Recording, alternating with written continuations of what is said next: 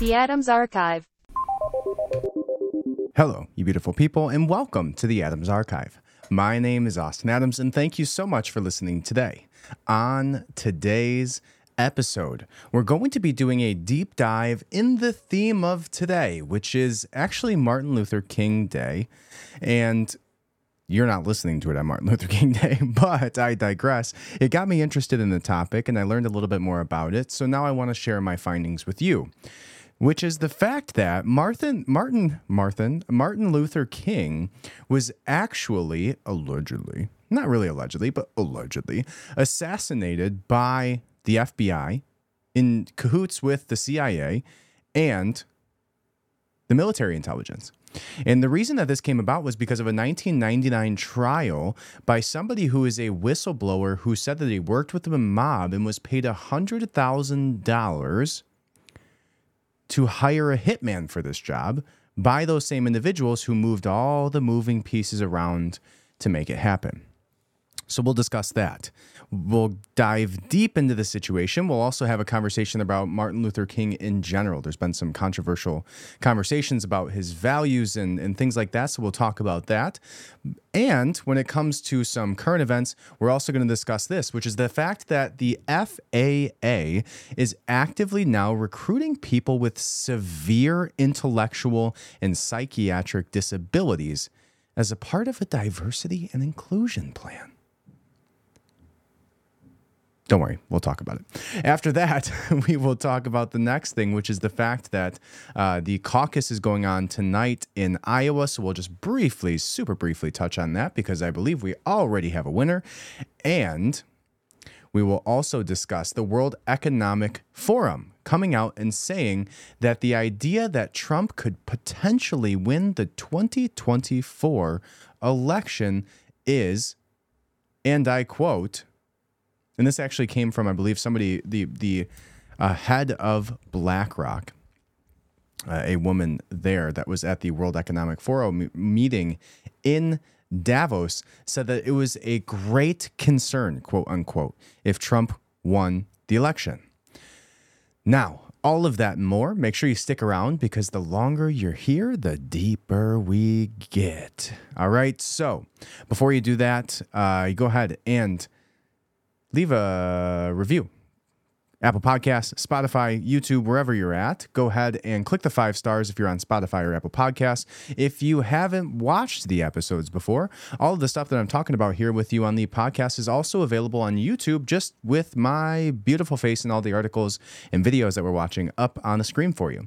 So if you're working, whatever you got going on, you're cleaning up the house, whatever you're doing, put on YouTube, man. I'll be right there waiting for you, and you'll actually be able to see everything that we're discussing, all of the articles and everything there. All right?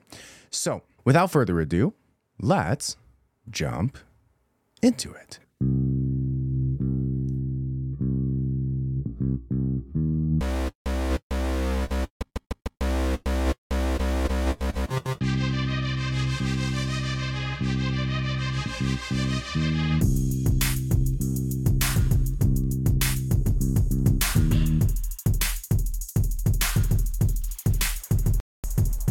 The Adams Archive. All right. So the very first topic that we're going to discuss today is going to be that the Pentagon actually responded. All right. Let's jump into it. The very first thing that we're going to discuss today is going to be that the FAA came out and said, and you're hearing this correct, the FAA said that they were going to start doing diversity hires for people who are severely and mentally incapable.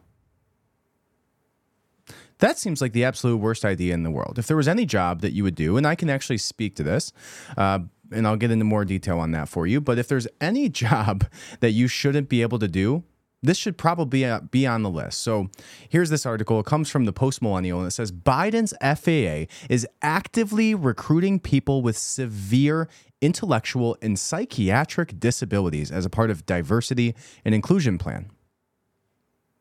Yeah, if you're terrified, you should be, because when I was in the FAA certification process, right, when I was going through air traffic control school to be in the Air Force, when I was in the Air Force, we wouldn't even, when you went in and you got your FAA certification, you got this little pink card that showed that you were an air traffic controller. You had to go through all these tests. The tests were quite difficult, by the way, so I'm not sure. Like my class of air traffic controllers from tech school at Biloxi, Mississippi, did essentially, we had 24 people or 27 people or so when we started. And by the end of it, 8 of us graduated. So it's not like this is easy stuff. And then you go to your actual base, and then even a larger amount of people wash out at their base, depending on what base you go to. Now, when it comes to the FAA allowing severe intellectual and psychiatric disabilities to be a part of this organization and these types of jobs, we're talking about people who have your lives in their hands at all times. When you talk about air traffic controllers and pilots, you need to be mentally sharp. You need to be mentally capable. You need to be able to make split-second decisions that are going to choose life or death for hundreds of people at a time.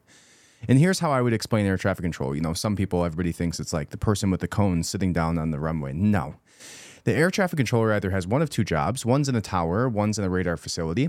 And if you're in the tower, you're basically working air traffic within maybe 5 miles around your base. And if you're working in a radar facility like I did, you work potentially up to 20, 30, even larger distances than that. So you're controlling. So when you're doing a radar facility, you see a screen. When you're in tower, it's a little bit different. You use different tools. But when you're in the radar facility, you see basically a screen, and it looks like a video game. And there's little triangles on there with little, letters and numbers next to them. And each one of those triangles could represent anywhere from 2 to 250 people. And your job as an air traffic controller is to look and observe the altitude of the aircraft that you're looking at, check the altitude, their speed, and then you're supposed to create patterns. There's already generally pre-created patterns, but you're supposed to keep them within the air traffic patterns, tell them when there's traffic, give them the distance, the speed, the altitude of the traffic. And at the same time, there were certain times in our air traffic facility when one person would be working upwards of 20 to 25 different planes at a single given time. So you can imagine what that looks like when you're trying to maintain and track 25 small triangles and make sure that they don't hit each other, because if those triangles touch each other, you could have killed 500 people. Now, when we're talking about the FAA allowing severely intellectually and psychiatrically disabled individuals into the FAA, we're also talking about pilots. Now, I don't know about you, but I just watched a recent Netflix movie, and it's like the highest watched Netflix movie right now. Pretty sure it's like Sons of Snow or something like that. And essentially what happened is back in the 1970s, there was a pilot, a perfectly capable, unmentally handicapped or severely intellectually disabled individual, a perfectly healthy individual who was a pilot, who was the co-pilot. And he hadn't really driven this plane through the area that they were in, through these mountains. And during the 70s, this plane was commissioned through the military to ride these like rugby players and their families all over to go play a match.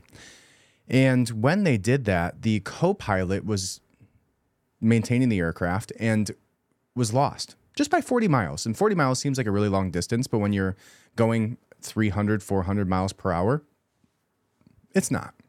And so you could do that in 25 minutes, 20 minutes of just going the wrong direction. You're 40 miles off path. And so what happened was this guy lowered his altitude and did so much that he hit the tail end of the plane on the back of a cliff, broke the plane in half. It ripped the wings off of the plane and stranded these 27 people in this horrific mountainous, frigid, freezing area. And those people were there for 81 days. They survived in the climate where the temperatures would drop 80 degrees in 1 hour. Now, it's a little graphic movie, so I'll give you that parental discretion. Don't watch this with the kids, and don't watch it if you don't have or if you're a little queasy when it comes to, I don't know, cannibalism, because it's kind of a theme throughout it all. But this is a real story that happened, and the only reason that these guys survived, a certain amount of them survived, was because of both their heroic acts and the fact that they ended up cannibalizing each other. And the story is truly amazing and in a testament to humanity and how certain individuals in that situation can step up into leadership roles and help to work alongside other people to delegate tasks and all these amazing things that they did together. It's actually a really interesting case study on like almost the antithesis of Lord of the Flies. And I think that's partially because a small portion of these individuals actually happened to be teammates prior to this. So they were already on their own side. They were all wearing a jersey together. They had some camaraderie. And so I think that's a big piece of it. But I also think that when you're in that situation, there's always going to be several leaders who step up and decide that they're going to speak for the group and that they're the ones that are most capable to lead them out of a terrible situation. And you really find the character out of an individual when they're in a situation like that, and whether they step up or they look around the room to meet the eyes of somebody who's going to. And there's different people for different roles in life. And that's not to say that any one person's less than the other, but I do think that there is a certain gene within a man or a woman that makes them more capable leaders than others. And when you're in a situation that is literally life and death, you want to make sure that you have a capable leader. In this specific instance, they actually had the captain of their team that helped take on that initial leadership role that they all kind of looked to throughout this film. Now, it's truly an incredible film, and I know I'm getting off on a tangent here, but you should go watch it. Don't blame me, because I already warned you about the cannibalism stuff. All right, guys, like don't be messaging me, getting all mad at me for. But it's a great movie, and it's definitely worth the watch, and it'll make you queasy for a few scenes, but it's worth it. It's interesting. And so when you have somebody who's a co-pilot and for 10 minutes looked the wrong direction and wasn't following the right, path, I don't know how many people were on the original plane, but it was probably at least 70 people died as a result of this tiny little mistake. This isn't a cab driver. And even then, you probably shouldn't be a cab driver if you have severe intellectual disabilities. So when it comes to the FAA, the standards are high for a reason, and it's for your safety. So when you have Boeing with their 757s that came out flaunting in a video where all of their engineers are now women walking through a trade show in slow motion thinking they're all cool. Meanwhile, they should have been in the back of a hangar with a screwdriver screwing on the windows or the door that fell off of the airplane. Like every single piece of aviation has to be handled with extreme care, from the mechanics that are working on a plane, obviously, to the FAA air traffic controllers that are maintaining air traffic and telling people where to go and how to get there safely, to the pilots that are actually sitting in that cockpit, making sure that you and your family land without dying. It's a pretty important role, don't you think? And I don't think that that's somebody that I want to have severe intellectual and psychiatric disabilities. And when we go back to my time in the Air Force, when I was an air traffic controller, you wouldn't, if you were feeling any sort of anxiety or depression or any lingering mental health issue at all, you would never go speak with a therapist. It was a death sentence for your career. An absolute death sentence for your career. If you went to speak to a therapist, a psychiatrist, a psychologist, you would not be able, they would immediately strip you of your duties. You wouldn't be allowed to go do your job because now you're at a risk, and they can't risk having somebody with a medical history of any mental health issues or physical disabilities or intellectual disabilities, because you can kill people. Not even just like one or two. You kill lots of people in air traffic or as a pilot. And all of those decisions that you have to make are split-second decisions. So this is absolutely crazy to me. But let's go ahead and watch this here. Or I'll read it for you, which says, the Federal Aviation Administration places a priority on hiring people with severe intellectual disabilities as a part of the diversity and inclusion initiative. According to its website, the FAA claims individuals with targeted or severe disabilities are the most underrepresented segment of the federal workforce. Under its People with Disabilities program, the agency says it actively recruits, hires, promotes, retains, and develops and advances people with disabilities. The FAA targets the following disabilities as a matter of policy: hearing, vision, missing extremities, partial paralysis, complete paralysis, epilepsy, severe intellectual disabilities, psychiatric disabilities, and dwarfism. Could you imagine if you go to get into your plane and as you're boarding Delta flight, you see a blind, deaf dwarf with one arm sitting there ready to fly your plane? That doesn't sound like a good idea at all. I am immediately grabbing my luggage and turning right around and exiting the plane, because I'm not trying to be ableist or whatever the fuck you want to call it, but there's certain qualities that make you capable of flying a plane, and being deaf, blind, missing extremities, or being paralyzed seem to fall under the category of the things that you wouldn't want from your pilot, I would say. Now, the FAA told Fox News that it seeked qualified candidates from as many sources as possible, all of whom must meet rigorous qualifications that, of course, will vary by position. Its website reveals that those with disabilities or those who have veteran status can be hired via non-competitive or on-the-spot process as long as a manager files the proper paperwork, thus giving them preferential treatment in the hiring process. The aviation industry has received further scrutiny from the public in the wake of Alaska Airlines' door plug being blown off the sides of its 2-month-old Boeing 737-9 MAX aircraft, causing it to make an emergency landing. In a post on X, tech mogul Elon Musk asked, "Do you want to fly in an airplane where they prioritize DEI hiring over your safety?" He added, "That is actually happening. People will die due to DEI." And I wholeheartedly believe we should just switch those. It's DIE, guys. When it comes to the FAA, at least, it's DIE. It's no longer DEI. So he posted that on X, and then goes on to talk about how Boeing had that situation that occurred as well. Now, they go into a whole history of Boeing's DEI program, which is just as concerning as we see it all actually playing out now with the 737's door falling off mid-flight. Could you imagine? And the people that were supposed to be sitting in the aircraft next to that door that fell off, I'm pretty sure missed the flight or something like that. Now, it says the Alaska Airlines situation came on the heels of a shocking report in December, which showed that there was 19 instances where planes nearly crashed into each other at the airports in the first 10 months of 2023. Wow. This was the highest number since 2016. The report noted that the FAA had struggled to hire more air traffic controllers, and as the number of flights a day has gone up, the number of fully certified air traffic controllers is down 1,000 people from 10 years ago.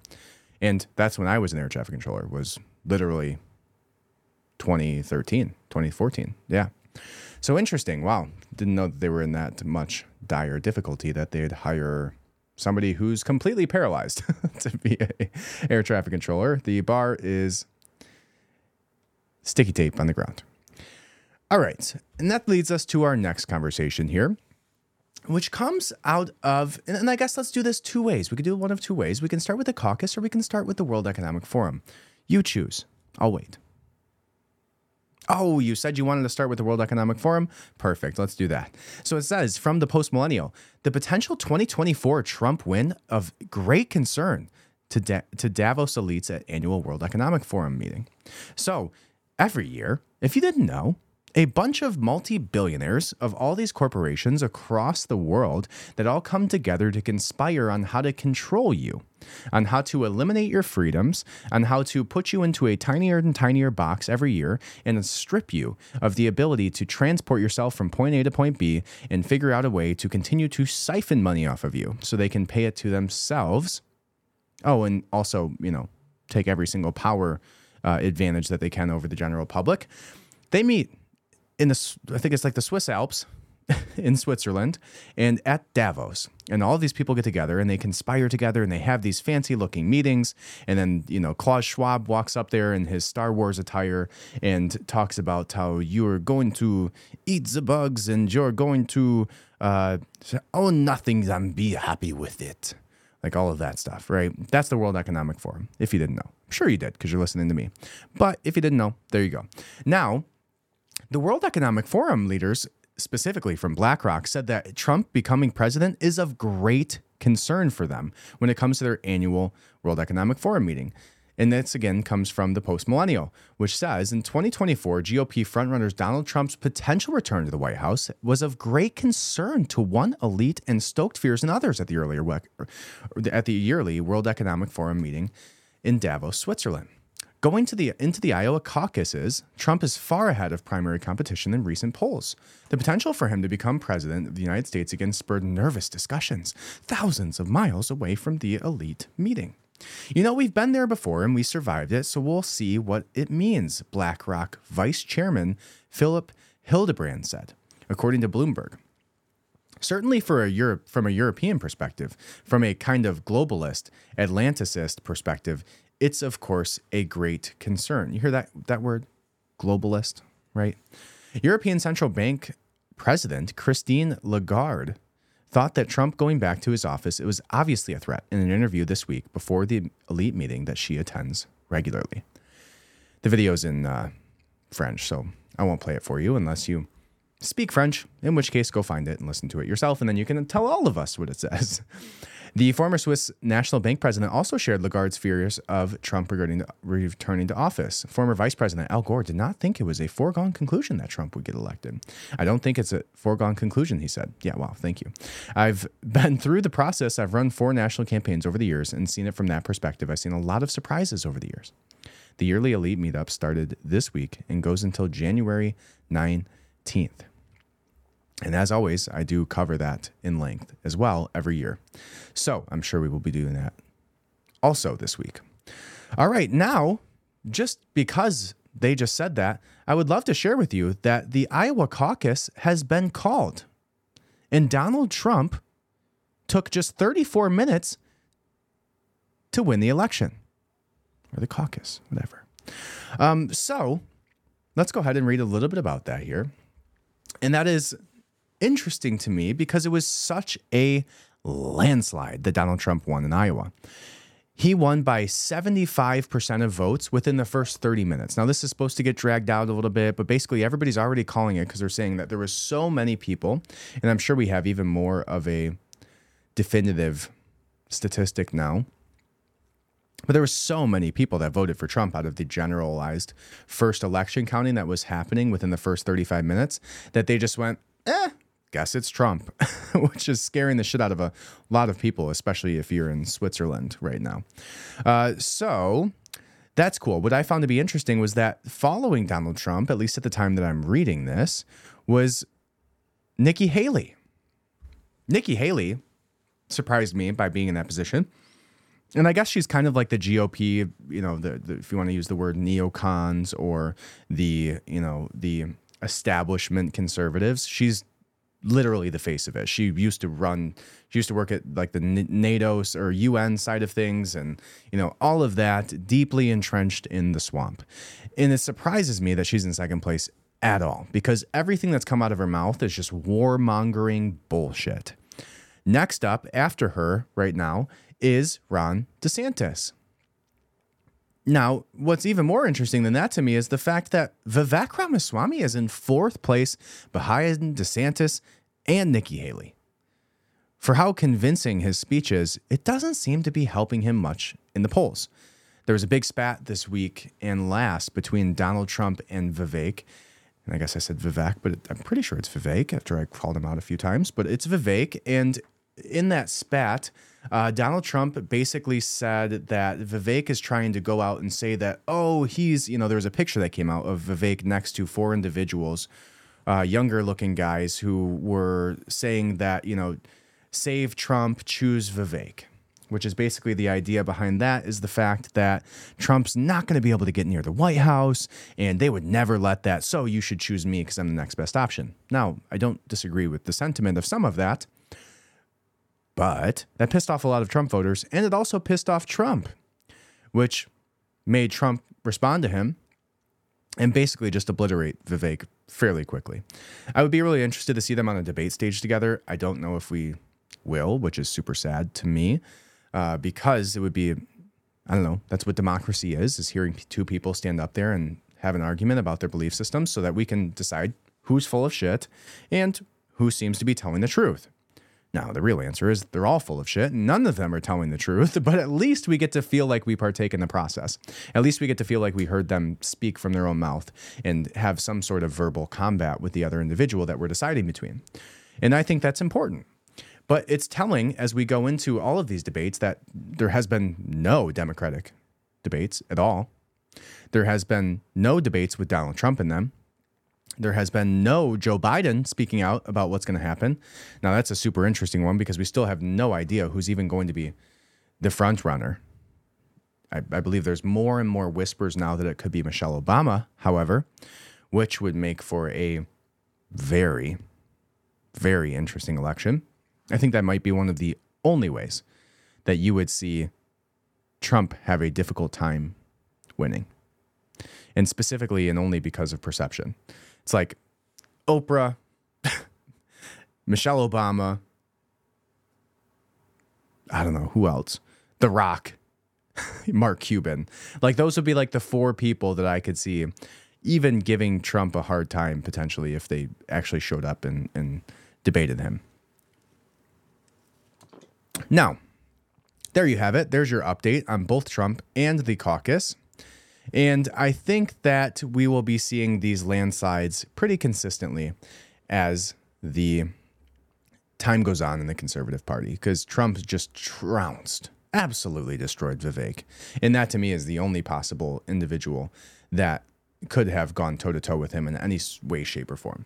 So now it's like almost a race for second, which is what everybody's saying about this. It's like, we're watching this only specifically because we want to see who comes in second place. And hopefully, honestly, I would rather have Vivek than DeSantis or Nikki Haley. And I'm not against DeSantis. His presence throughout this election cycle has just been absolutely atrocious. It was sitting on the debate stage, getting just pummeled by Gavin Newsom in their debate. Just watching that was so difficult. I just prayed that Vivek gets the same opportunity. And again, I'm not a Vivek supporter in that way. I have a lot of questions about Vivek and his sincerity. And there was actually even more news about Vivek that came out this week and his snaky little ways, which is the fact that one of the companies that he owned, the one that made him much of his money, was a pharmaceutical company, right? We know that. But also, what ended up happening was he basically bought the rights to a dead pharmaceutical drug that lost all of its clinical trials, never went into the third phase of trials. And then, basically, this was for dementia, purchased the drug, and I think this was under Roivant, and purchased the drug and then put it back through trials. Only this time, there was one difference in the way that he put it through trials. He put his mother on the team that was conducting the trials. Lo and behold, after a few rounds of running these scientific trials, suddenly there's this amazing breakthrough in the dementia world, and this medication could have gone and been an amazing thing. The stock jumps up to almost $200 per share from almost nothing. Then, as it goes through the third round of trials, the stock plummets because it doesn't pass the third rounds of clinical trials. What we call that is a pump and dump. Their entire idea was to purchase this pharmaceutical drug, make it appear through scientific swindling, which is basically all science is today anyways, especially when it comes to pharmaceuticals, over literally anything, and then pump up the stock by putting out some PR information, sending your son on a PR trip to go speak on all of the best talk shows and, his silvery, slick little tongue. And then, as soon as right before you're supposed to go through that third round of clinical trials, you drop all your shares. And that leaves all of the money that's lost to the individuals that don't drop it in time. And that's exactly what they did. So he's just a pump and dump little schemer. So, thought that was interesting, something I learned this week as well. All right. So, those are your main topics today, but there was one last thing that I think will segue us into the Martin Luther King conversation. And this actually is interesting because it comes from Robert Kennedy Jr. at a speech at Hillsdale College, in which he calls out another situation where the powers that be attempted to assassinate individuals who didn't fall in line, which perfectly segues us into our conversation about Martin Luther King. So here's the video. Robert F. Kennedy Jr. speaking at Hillsdale College. And this is actually interesting because JFK is actually the one who allowed the FBI to conduct its wiretapping on Martin Luther King. Now, there's a reason behind that he was trying to basically allegedly expose the fact that Martin Luther King wasn't a communist and all these claims and that. But we'll get to that in a minute. But it is just funny that we're speaking to his nephew or watching his nephew speak about the topic that he was the one who, allowed the wiretapping. Anyways, here we go. Watch here as Robert F. Kennedy Jr. drops a absolute bombshell about the federal government. And, well, just watch because it's pretty wild. Then in 2001, in June, the CIA sponsors the first of its pandemic simulations. It simulates a biological attack on Washington, D.C. by Saddam Hussein. This is in June 2001. That simulation got international press, and a lot of the CIA people like Judith Miller from the New York Times was promoting it, going around doing all the talk shows. It triggered two Senate hearings, one by Joe Biden's committee, and that hearing was in September 2001. What happened in September 2001? The 9/11. So that hearing was going on during 9/11. As soon as 9/11 happened, the neocons, which were working on all this stuff with the CIA, pulled out the Patriot Act, a 350-page statute from a shelf where it had been waiting for a while, and in 1 week said, we want to pass this in a week. There's only one member of Congress who read it, which was Dennis Kucinich, and he went crazy and said, you have no idea, this is the end of American democracy if you do this. It allows the CIA to spy on Americans. One of the things the Patriot Act did is it did not get rid of the Geneva Convention or the Bioweapons Treaty, but it said no federal official can be prosecuted for violating those two statutes. So it reopened the bioweapons arms race globally. And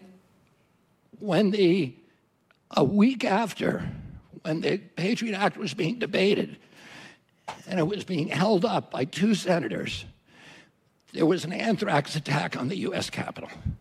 It was blamed on Saddam Hussein, and the neocons all said, see, we were right in the pandemic simulation. Saddam Hussein attacked us.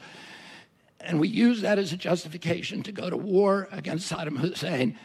And within 2 days, we passed the Patriot Act. Who got the anthrax? Two Senate offices. Tom Daschle and Patrick Leahy, the two senators who were blocking the Patriot Act. The FBI did a 1-year investigation. They said this anthrax was unique. It was Ames anthrax, and there's only one place in the world it would have come from, Fort Detrick, the CIA lab.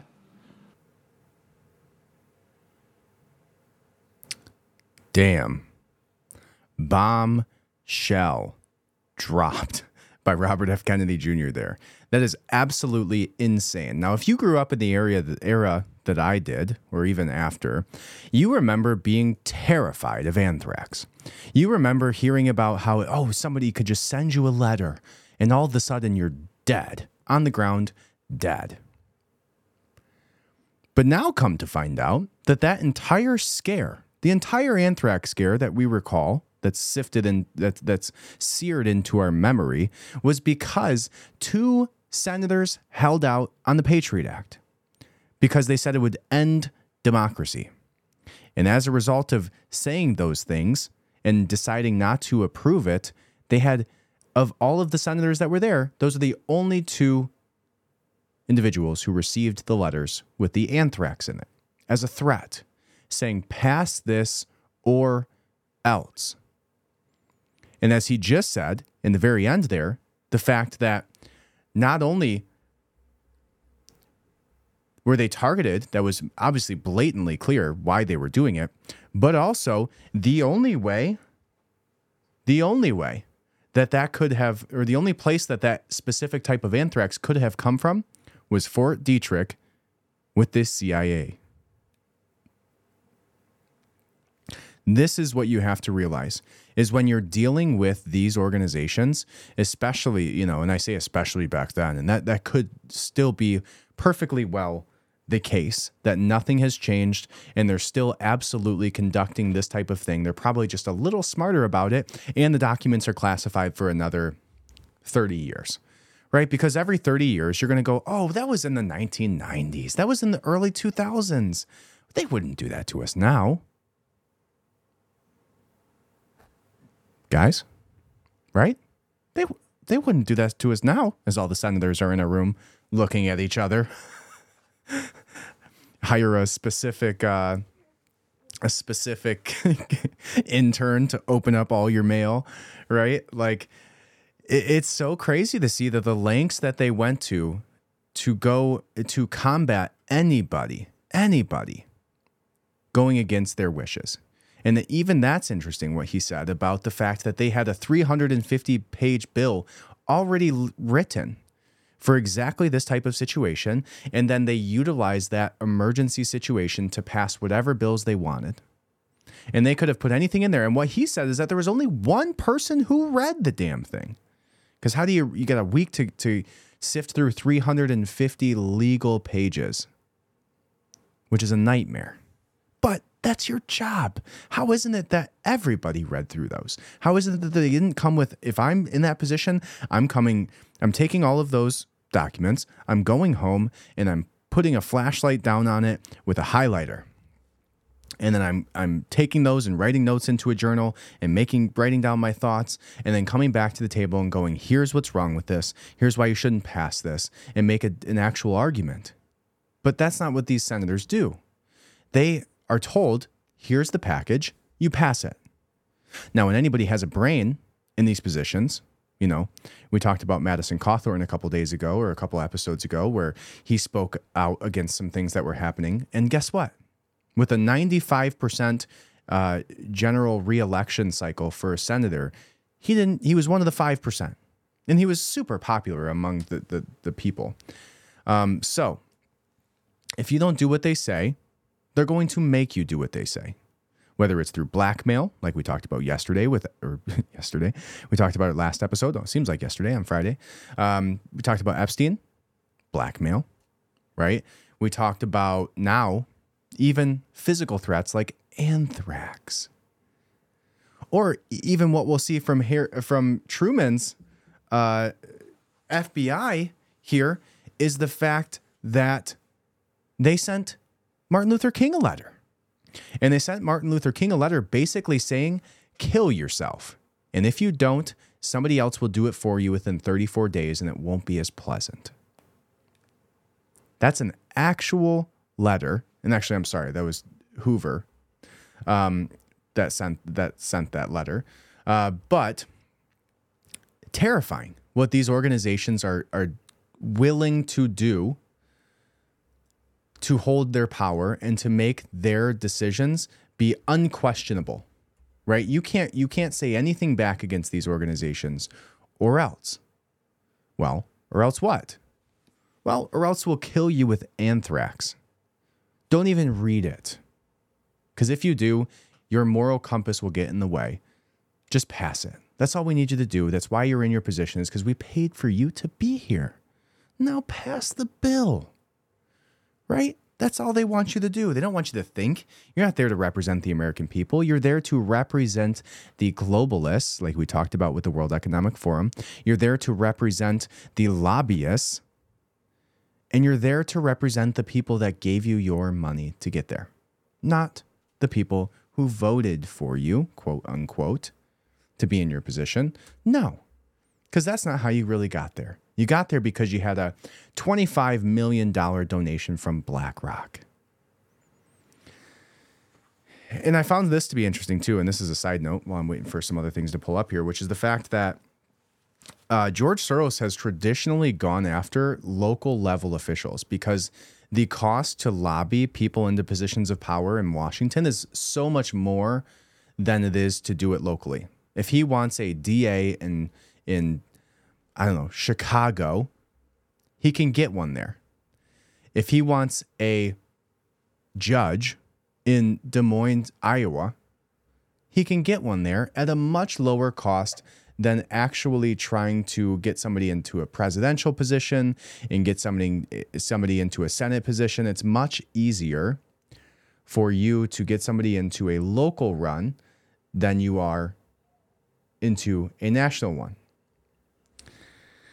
So this leads me to where this all started, which is the fact that on Martin Luther King Day, the FBI posted on their Twitter account, which is quite ironic, first of all, but let's go ahead and read what they had to say. The FBI posted on January 15th of 2024, this MLK Day, the FBI honors one of the most prominent leaders of the civil rights movement and reaffirms its commitment to Dr. King's legacy of fairness and equal justice for all. Well, guess what? That got hit with a community note. And I will share it with you because it's absolutely hilarious. And I'm so glad that this exists. Here it is. Let me go ahead and share it on the screen for you here. So here's the tweet from the FBI. And here is the community note, which says, the FBI engaged in surveillance of King, attempted to discredit him, and used manipulation tactics to influence him to stop organizing. King's family believed the FBI was responsible for his death. Praise the community notes gods that this got posted, because in one community note on X, they absolutely obliterated the FBI. Absolutely obliterated them. This has to go down as the single greatest community note in Twitter X history, is the fact that the FBI got community noted as being the potential perpetrator of Martin Luther King's death directly under their tweet. Now, I would love to go look at the comments of that because that has 3.7 million views. But this leads us into our next conversation. Did the FBI assassinate Martin Luther King? Well, by the end of this, hopefully you have your answer, because I know mine. So let's begin this at the very beginning of the situation. I'll give you a brief breakdown, and then we'll walk through some of the pieces that we pick up along the way. All right. So I have some of this written down, so bear with me, but I wanted to organize this in a way that was easy to understand the totality of this situation, because once you get into the details, whether it's JFK's assassination, whether it's Martin Luther King's assassination, whether it's Bobby Kennedy's assassination, whether it's John Lennon, all of these become so complex and confiscated because that's the goal. All they need to do is create enough doubt around the situation that they can just continue doing their job. So here we go. Tonight, we're peeling back the layers of a story that, quite frankly, the mainstream media is too timid to touch. The assassination of Martin Luther King Jr. Now, you all know the official story, the one that's been neatly packaged and sold to us by the FBI for years. But what if I told you there's another side to that story? One that's been shrouded in government secrets and mystery. First, let's set the scene. Martin Luther King, the face of the civil rights movement, a man who was no stranger to the specter of death. In 1958, he survived a near fatal stabbing. In 1963, post JFK's assassination, he eerily predicts a similar fate for himself. This isn't just a footnote in history. It's a chilling prelude to what's to come. Now, fast forward to 1968, King and his Southern Christian Leadership Conference comrades are in Memphis, Tennessee, advocating for the rights of sanitation workers. It's a noble cause, but it turns out to be King's last. On April 4th, at the Lorraine Motel room, room 306, a room that practically had King's name on it, his life is tragically cut short by a sniper's bullet. The FBI story? James Earl Ray, a convicted criminal, acted alone. Sound familiar? But let's not be so quick to swallow the narrative. Ray is captured, and the stories we're fed is that he's a lone racist gunman. But hold on. Ray soon recants his confession, reclaiming that he was just a pawn in a larger game orchestrated by a shadowy figure named Raoul. This is where the plot thickens. Consider this. The King family, not satisfied with the official account, starts digging deeper. They uncover enough anomalies and inconsistencies to file a lawsuit against Lloyd Jowers and various government entities, alleging a sprawling conspiracy behind King's assassination. And in a stunning turn of events, they win the case. Testimonies during the trial implicate not just Jowers, but also the FBI, the CIA, the U.S. Army, and even elements of the mafia. Now let's talk about the evidence. The rifle that was supposedly linked Ray to the crime scene was never conclusively matched to the bullet that killed King. So, the bullet that was lodged in King's head when he died was not a match to the specific rifle that James Earl Ray allegedly used. Now, then there's the mystery pattern of deaths and intimidations. Witnesses, key figures, anyone who dared to challenge the official narrative, met with untimely and suspicious ends. Also sounds familiar to JFK's now, doesn't it? Is this just a series of coincidences, or does it point to a desperate attempt to silence the truth? Ray's own story, frankly, is riddled with holes. Here's a man with a limited understanding of firearms, a low military marksmanship score, suddenly pegged as a mastermind, capable of executing one of the most significant assassinations in American history. We start to ask some more questions. Then there's the hasty manner in which Ray was pinned as the lone assassin. Almost immediately, authorities find him and case closed. But the discrepancies are glaring. Questions about the ballistic evidence, the rush to judgment, the odd sequence of events post-assassination is a jigsaw puzzle with far too many missing pieces.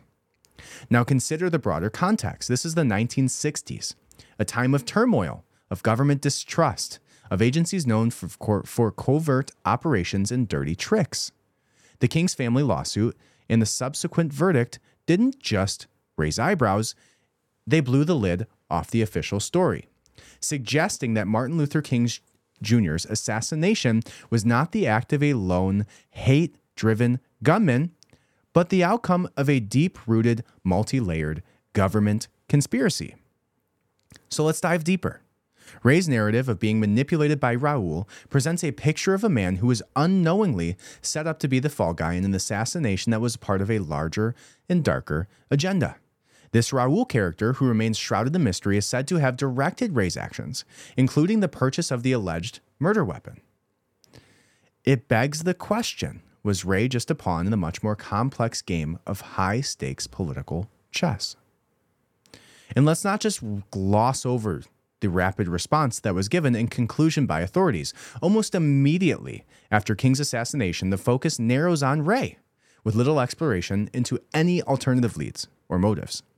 The evidence, such as the mismatched ballistics, Ray's lack of fingerprints in the alleged sniper's nest, and his dubious claim from escape from prison, paints a picture of convenient scapegoating rather than a thorough investigation. The mainstream media also ignores the broader climate of the time, a period rife with political assassinations, civil unrest, and a deep mistrust of government agencies. In this context, the idea of a government-linked conspiracy doesn't seem so far-fetched, does it?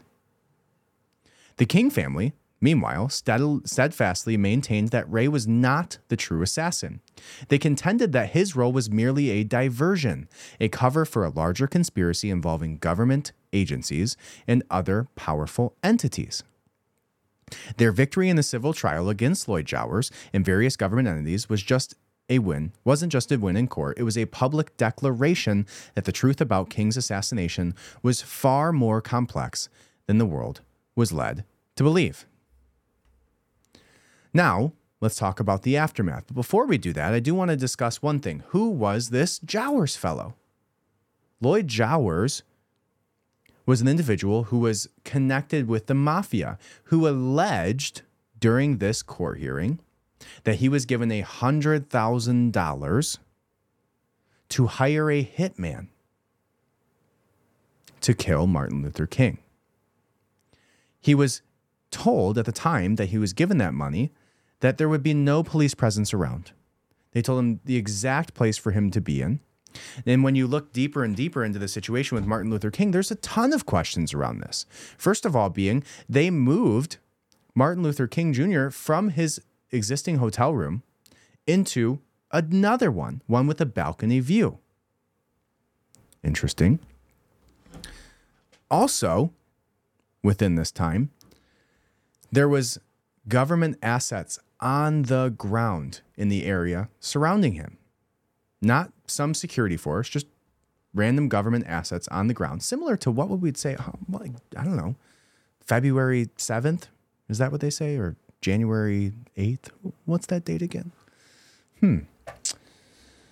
So there's more and more questions to be asked here, right? Now, and again, the connection between the government, the CIA, and the mafia is so bizarre during this time. You talk about all of the situation with Jack Ruby when it comes to JFK and the connection there. It just seems consistently a narrative that the CIA was working alongside the mafia to conduct these types of hits. So let's look at the aftermath of King's assassination and the series of mysterious deaths that followed. Key witness individuals with potentially damaging information suddenly and conveniently got out of the picture. It's a pattern that's too consistent to be mere coincidence. It's almost as if someone was tying up loose ends, ensuring the official narrative stayed unchallenged. Let's not forget the peculiar handling of the crime scene, the swift removal of potential evidence, like the tree obstructing the alleged shooter's view, and the immediate intense focus on Ray as the sole perpetrator.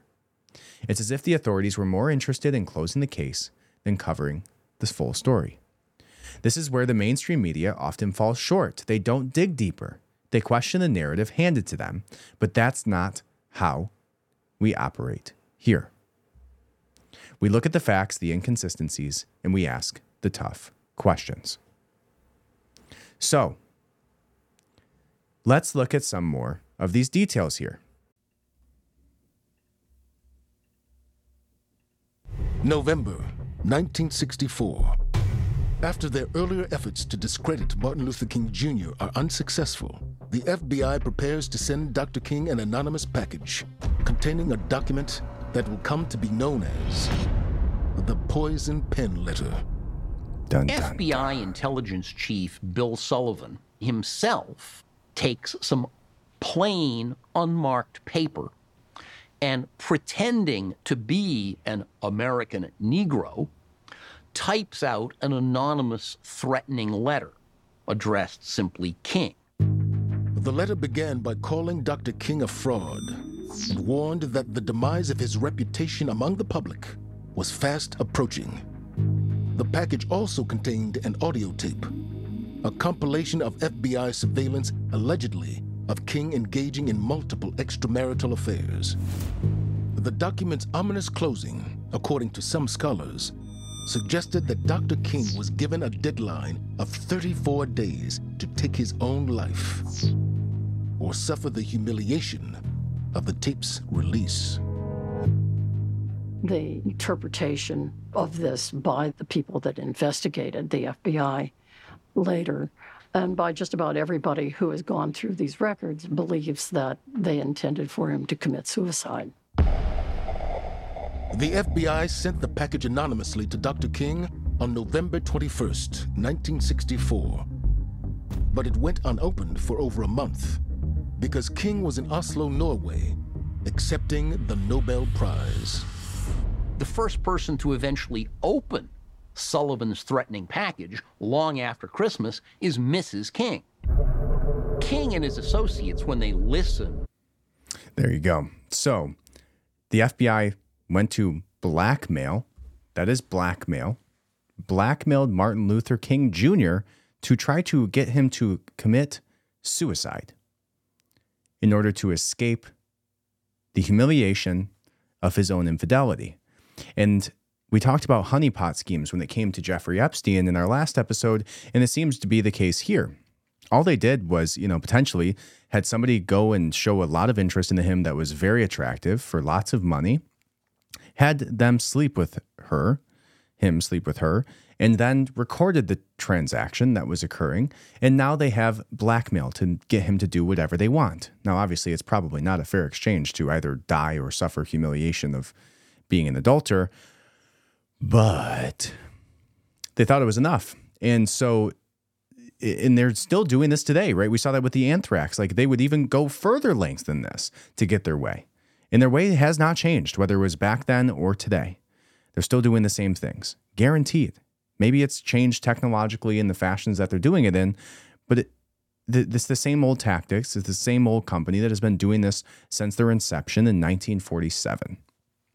And I think the FBI is obviously a different time than the CIA. So I'm thinking CIA there, but same difference, right? So that goes into the next conversation, which is surrounding who was James Earl Ray and why do we think he's innocent? So let's bring up that and we'll discuss that video, because here it is. And this is actually from the trial which occurred that we were discussing this entire time. And let's go ahead and here we go. Let's watch it. Item of evidence, to wit, the rifle that allegedly a comparison was conducted of the bullet material removed from Dr. King with the 12 test bullets that could be adequately analyzed. This comparison revealed that the gross and unique characteristic signature left on the 12 test bullets by the James Earl Ray rifle was not present on the death bullet. There you have it. If you were say, Mr. Hathaway, what are your recommendations here today? I would say continue on, attempt the cleaning. It may or may not help. And secondly, I would attempt to get those FBI tests to see the earlier test compared to the test of 30 years later.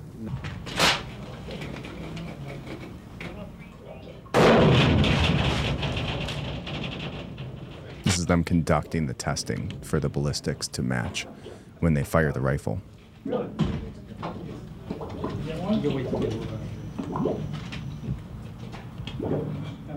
Which forensic science in the 90s and earlier was such horseshit. And I'm speaking about things that sucked then and suck now. I'm sure it's much better now than it was, but just seeing these guys sit in the lab and be like, well, there's no scratchies on here, and so there's scratchies on that one. He must have killed him. As you see them now. And we're going to be stopping them at different points. What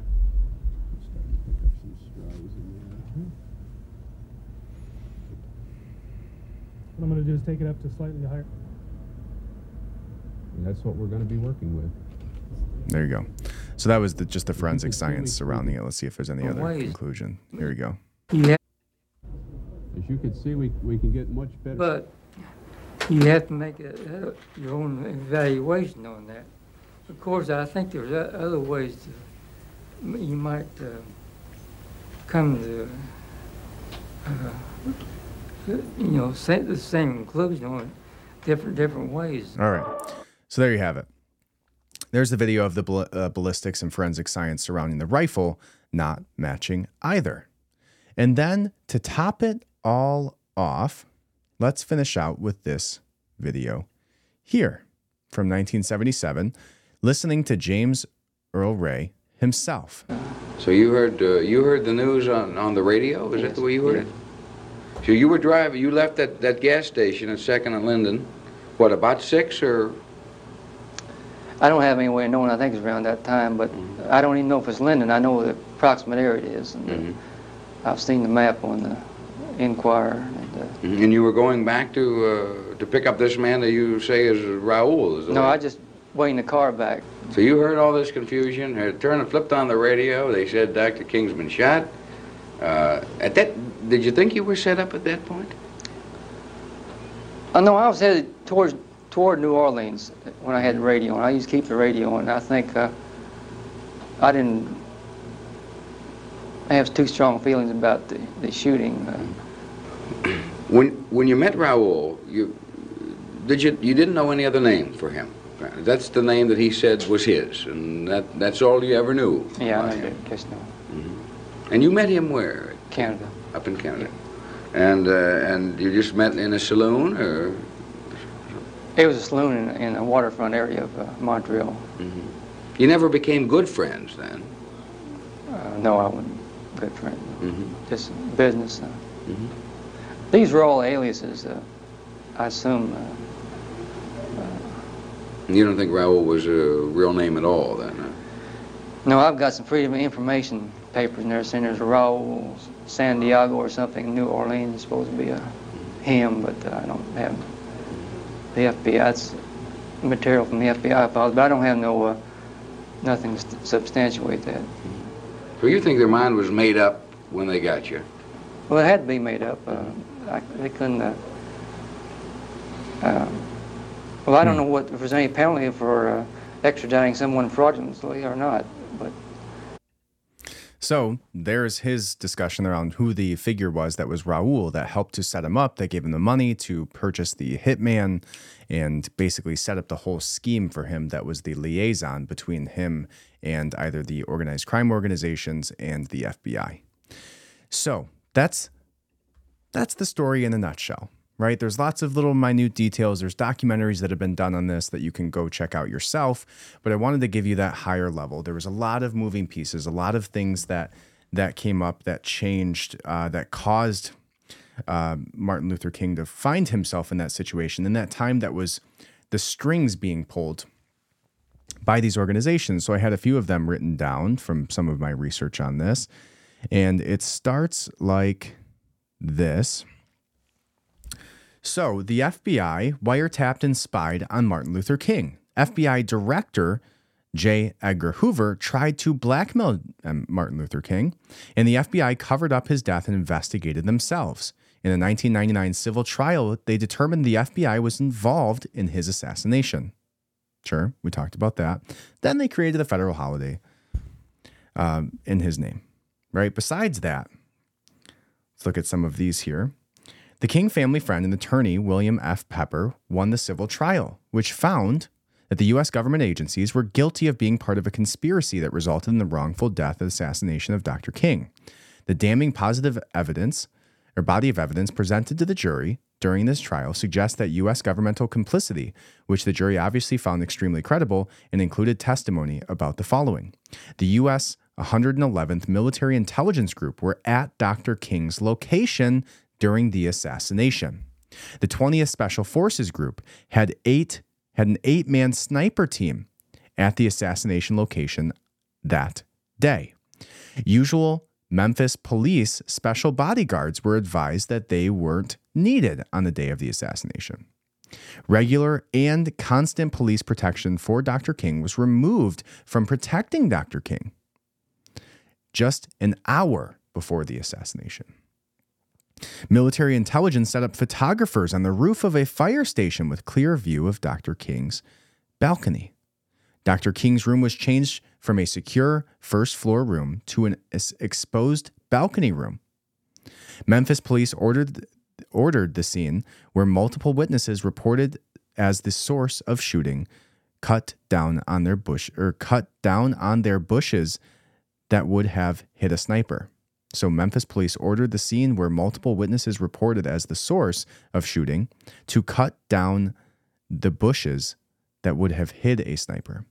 Along with sanitizing a crime scene, police abandoned investigative procedure to interview a witness who lived by the scene of the shooting. The rifle Mr. Ray delivered was not a match to the bullet that killed Dr. King and was not cited to accurately shoot. So there's some additional evidence from this trial that came out. And obviously that's pretty damning. And it goes right alongside the situation. You know, you talk about John Lennon being assassinated this way for speaking out against the war machine. You talk about JFK. You talk about all of these people that were speaking out to power, finding themselves in the same situation. Now, here's an interesting thread, and this will be fairly quick. And it comes from somebody on X. So again, take it with a grain of salt. But it says that born in 1929, Michael King was the son of a black preacher known as Daddy King. In 1935, Daddy King renamed himself after Protestant reformer Martin Luther, subsequently changing Michael's name to Martin Luther King Jr., none of which was legalized in court. So his real name was not Michael, it was Martin Luther King Jr. Interesting. There's a... Martin Luther King Jr. was a notorious plagiarizer. So that I've typed up a few examples below. However, there are many such cases. The first public sermon that King gave in 1947 at the Ebenezer Baptist Church was plagiarized from a homily by Protestant clergyman Harry Emerson Fosdick entitled Life is What You Make It. The first book that King wrote, Stride Toward Freedom, was plagiarized from numerous sources, all unattributed, according to documentation released and assembled by sympathetic King scholars.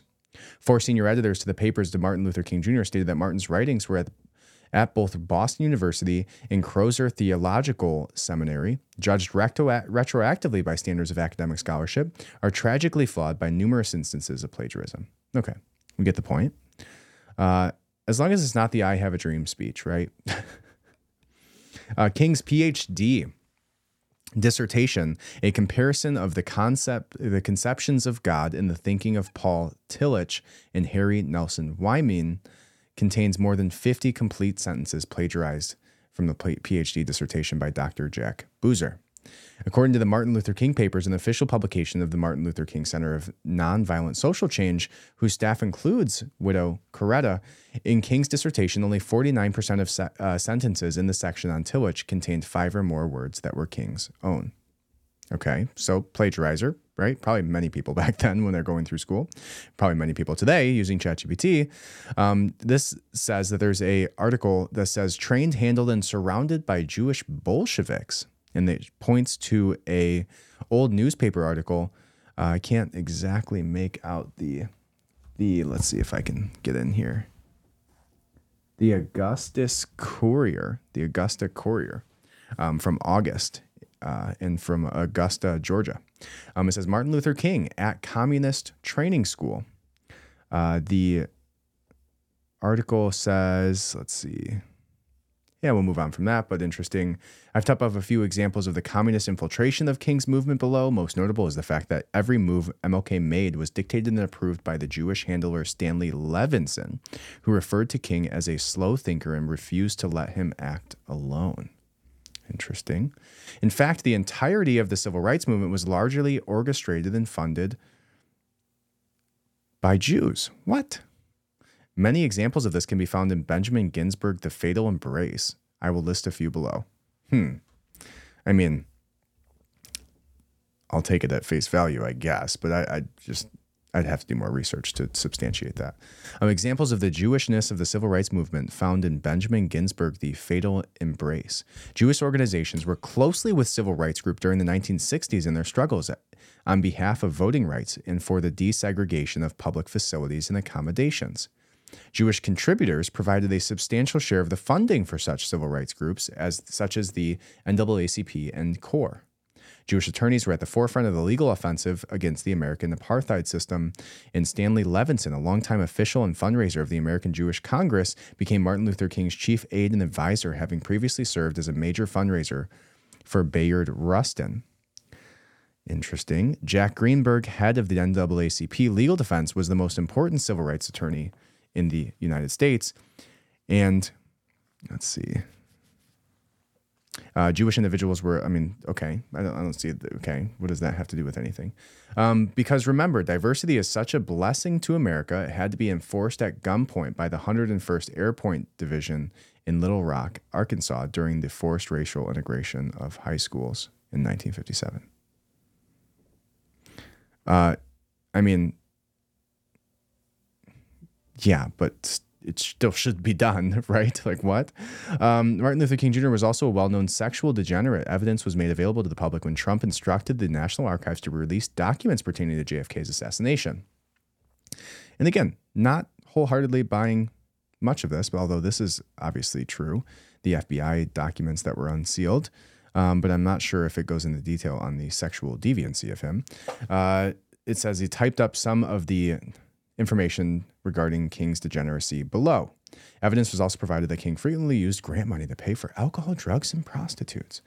Worth noting that the man most responsible for the FBI probe into MLK was an assistant director, William C. Sullivan. Sullivan describes himself as a liberal and says that initially I was 100% for King because I saw him as an effective and badly needed leader.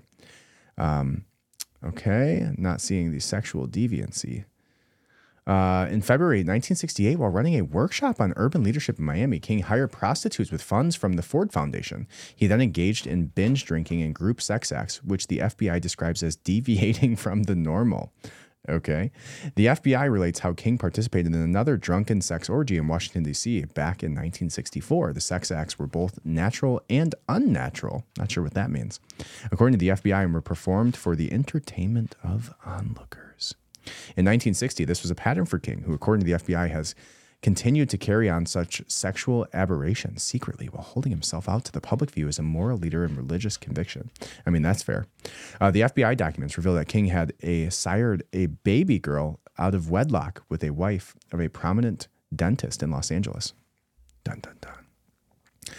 King was known to participate in orgies, especially those involving prostitutes, usually paid for by grant money. The National Civil Rights Museum, she's putting on display in two bedrooms of Lorraine Motel, where King stayed that night before he was shot, has declined to depict in any way the occupants of those rooms.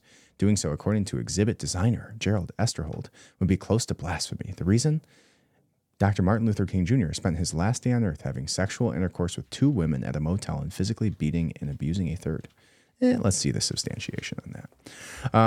J. Edgar Hoover personally saw it to it that documented information on King's degeneracy and the communist connections was provided to the president and to Congress. Conclusive information from the FBI files was also provided to major newspapers and news wire services. Were the American people informed of King's real nature? All right. Not sure I buy some of that, although the documents that were released from the JFK stuff seems to be pretty well substantiated. Very interesting. So on that note, I still believe that he did a fair amount of good stuff, regardless of the articles he copy and pasted for his PhD dissertation, which I don't blame you for. And if you're getting into sexual orgies, who cares? Although the fact that you're married with children probably isn't a good look and you shouldn't do that. And yeah, being a prominent leader of a, religious situation while doing those things, probably not a good look either. But I don't think that takes away from, the substantial impact that he gave during the times of segregation, right? There's a reason. Now, obviously the reason they gave him a federal holiday is because of the ideologies and impact that he had, but also was a little bit due to the fact that maybe they murdered him. That could have been it too. So that is what I have for you guys today. Thank you so much for listening. I appreciate it from the bottom of my heart. Head over to the Substack, austinadams.substack.com. Get signed up there. Find me on Instagram, YouTube, Rumble, Twitter, X, all the places. And I'll see you there. All right. Thank you guys so much. I appreciate you from the bottom of my heart. I love you. Have a great day. The Adams Archive.